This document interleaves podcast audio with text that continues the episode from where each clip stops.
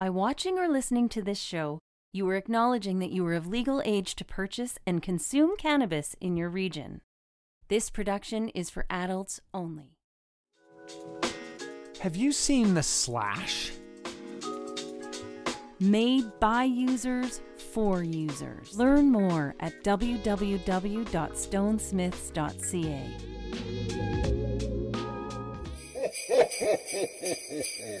Merry Christmas. This is the 12 cultivars of Christmas. From December 1st to Christmas Eve, Dean Millard and Chris Ianson will reveal a different favorite each day. Stay tuned to find out how you could win a Cannabis 101 podcast prize pack. All right, Chris, as we march towards Christmas Eve, we have another cultivar to tell people about in our 12 cultivars of Christmas. Of course, uh, the listeners and viewers can write all these down, send us an email at cannabis101podcast at gmail.com and get in the mix for a Cannabis 101 podcast prize pack. Uh, you are going with something that is pretty rare, a pure sativa today. Yeah, Dean, uh, for sure. 100% sativa. Uh, we're going to talk about Durban poison today. And that's a, a pure South African landrace uh, originating from the South African port city of Durban. Uh, this cultivar has gained uh, global popularity for its sweet smell and uplifting energetic effects. Um, it's the perfect cultivar to keep productive on a busy day, dial your focus in on creative projects, uh, or even do some some activities outside as well. It's a nice strain uh, cultivar for for uh, spending the day outside. Uh, it's a very clear and focused high, and hits quickly. Um, now, now cannabis has been cultivated on the African continent since uh, at least the 14th century, and following the Dutch colonization, uh, cannabis cultivation had spread south to the uh, indigenous South African groups uh, like the Khoikhoi, the San, and the Bantu. Uh, and they referred to cannabis as Dagga. Hmm. Yeah, Dagga, D A G G A, Dagga. Uh, so it's kind of cool to see, you know, cannabis has uh, been around for that long and been kind of, I guess, uh, helping the people out. Um, now, the Durban poison uh, came from to, came to us from the, the late 1970s. Uh, American breeder Ed Rosenthal uh, selectively bred several plants from a bag of South African seeds that he brought back to the U.S. Uh, he passed around some of the specimens uh, to fellow breeder um, Mel Frank, who fine-tuned the genetics in in terms of optimizing the flower time and the resin content. And Mel's efforts resulted in a in an A and B line of the original seed stock, and uh, the B line was given to uh, legendary Amsterdam breeder Sam the Skunk Man. um, and Sam the Skunk Man, uh, you know, he he did his thing with it uh, and and and kind of messed with the genetics. So between these three cannabis breeding legends, uh, Ed Rosenthal, Mel Frank, and Sam the Skunk Man, uh, we have Durban Poison. Uh, and and Ed Rosenthal, uh, he's known as the, the guru of ganja, the leading expert on cannabis cultivation, selling author. Mel Frank as the godfather of growing marijuana. Uh, he's the guy that who taught the U.S. to grow weed in the 70s. Uh, he's the author of many cannabis books, but he really kind of uh, helped a lot of uh, early early day growers back in the 70s kind of get their footing. Uh, and then we got Sam the Skunk Man, aka uh, Dave Watson, aka Sam Selezny, aka Dr. Franken Beanstein, aka the the king of snitchcraft. Um, and uh, yeah, he's got a lot of nicknames there. Now, the snitch thing is, is kind of an interesting story, uh, and that's due to a bust in Santa Cruz, California, at the uh, Sacred Seeds location, uh, where uh, the DEA uh, crashed in, uh, busted them, and some say conveniently it was just minutes after Sam had left the facility. and so someone said that he was an undercover DEA agent. Um, you know, because this bust occurred. Um, you know, Sam was a part of that grow. Uh, yet within a month, a month after that bust, uh, that bust, uh, Sam was uh, uh, on a plane.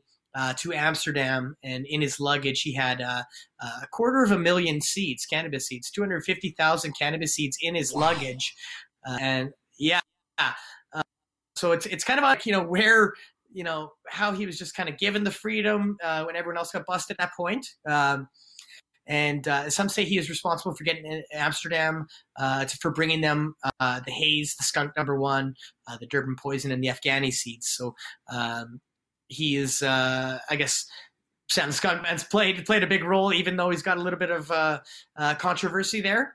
now, I got some Durban poison before legalization on the gray market and uh, and I was doing some research on sativas that were known to promote creativity, and so I got some Durban Poison, and that's exactly what it did. It it got me dialed in with some art projects, uh, and uh, it was it was super nice, Dean. You know, it's it's amazing. We we talk about uh, these crazy nicknames. Well, they had to have nicknames because they're talking about in the '70s where you couldn't exactly be like, I'm Frank Smith. Uh, you know, like Jack Daniels uh, didn't have to hide behind anything, but in the cannabis, uh, you know, breeding space, you had to have a nickname or else you were going to jail, or unless you had to deal with the DEA, maybe I don't know. But uh, it is kind of amazing to have all the uh, all the different nicknames out there. Now, with this being a hundred percent sativa, um, and we all are a little bit different those first time users could, you know, we we sometimes do see in high high sativas uh, a little bit more of the anxiety and, and the paranoia. That's why we sort of recommend maybe for that newcomer uh, and a balanced or or an indica. Sometimes there are some adverse effects from really really high sativas, aren't there? Yeah, Dean, there there definitely can be. Um, I, I, think with with sativas being more typically of a head high, uh, where you've got um, a, a, sativa with a higher concentration of THC. Uh, that's just going to be a little bit too much THC, kind of pumping your brains there, uh, where we can kind of experience that paranoia, that anxiety. You can overthink things.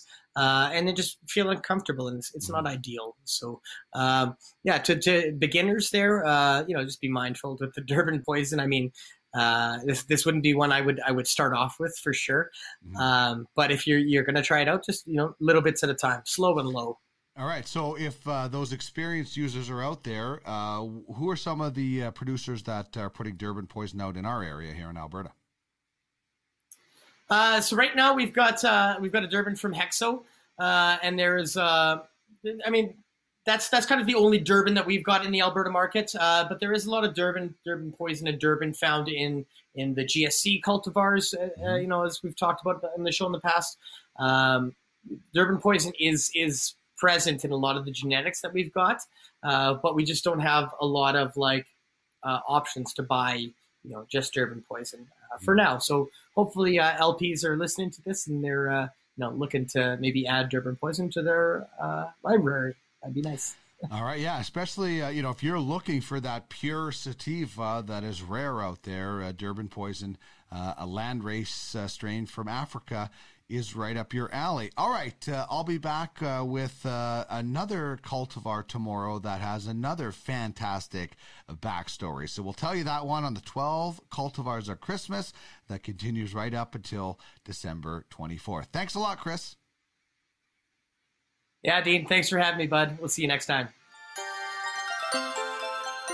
A new cultivar each day until December 24th and you'll want to know the whole list, as that's how you win a Cannabis 101 podcast prize pack. Think of it as a late, great gift for you or someone else. Full contest details at www.cannabis101podcast.ca. Merry Christmas.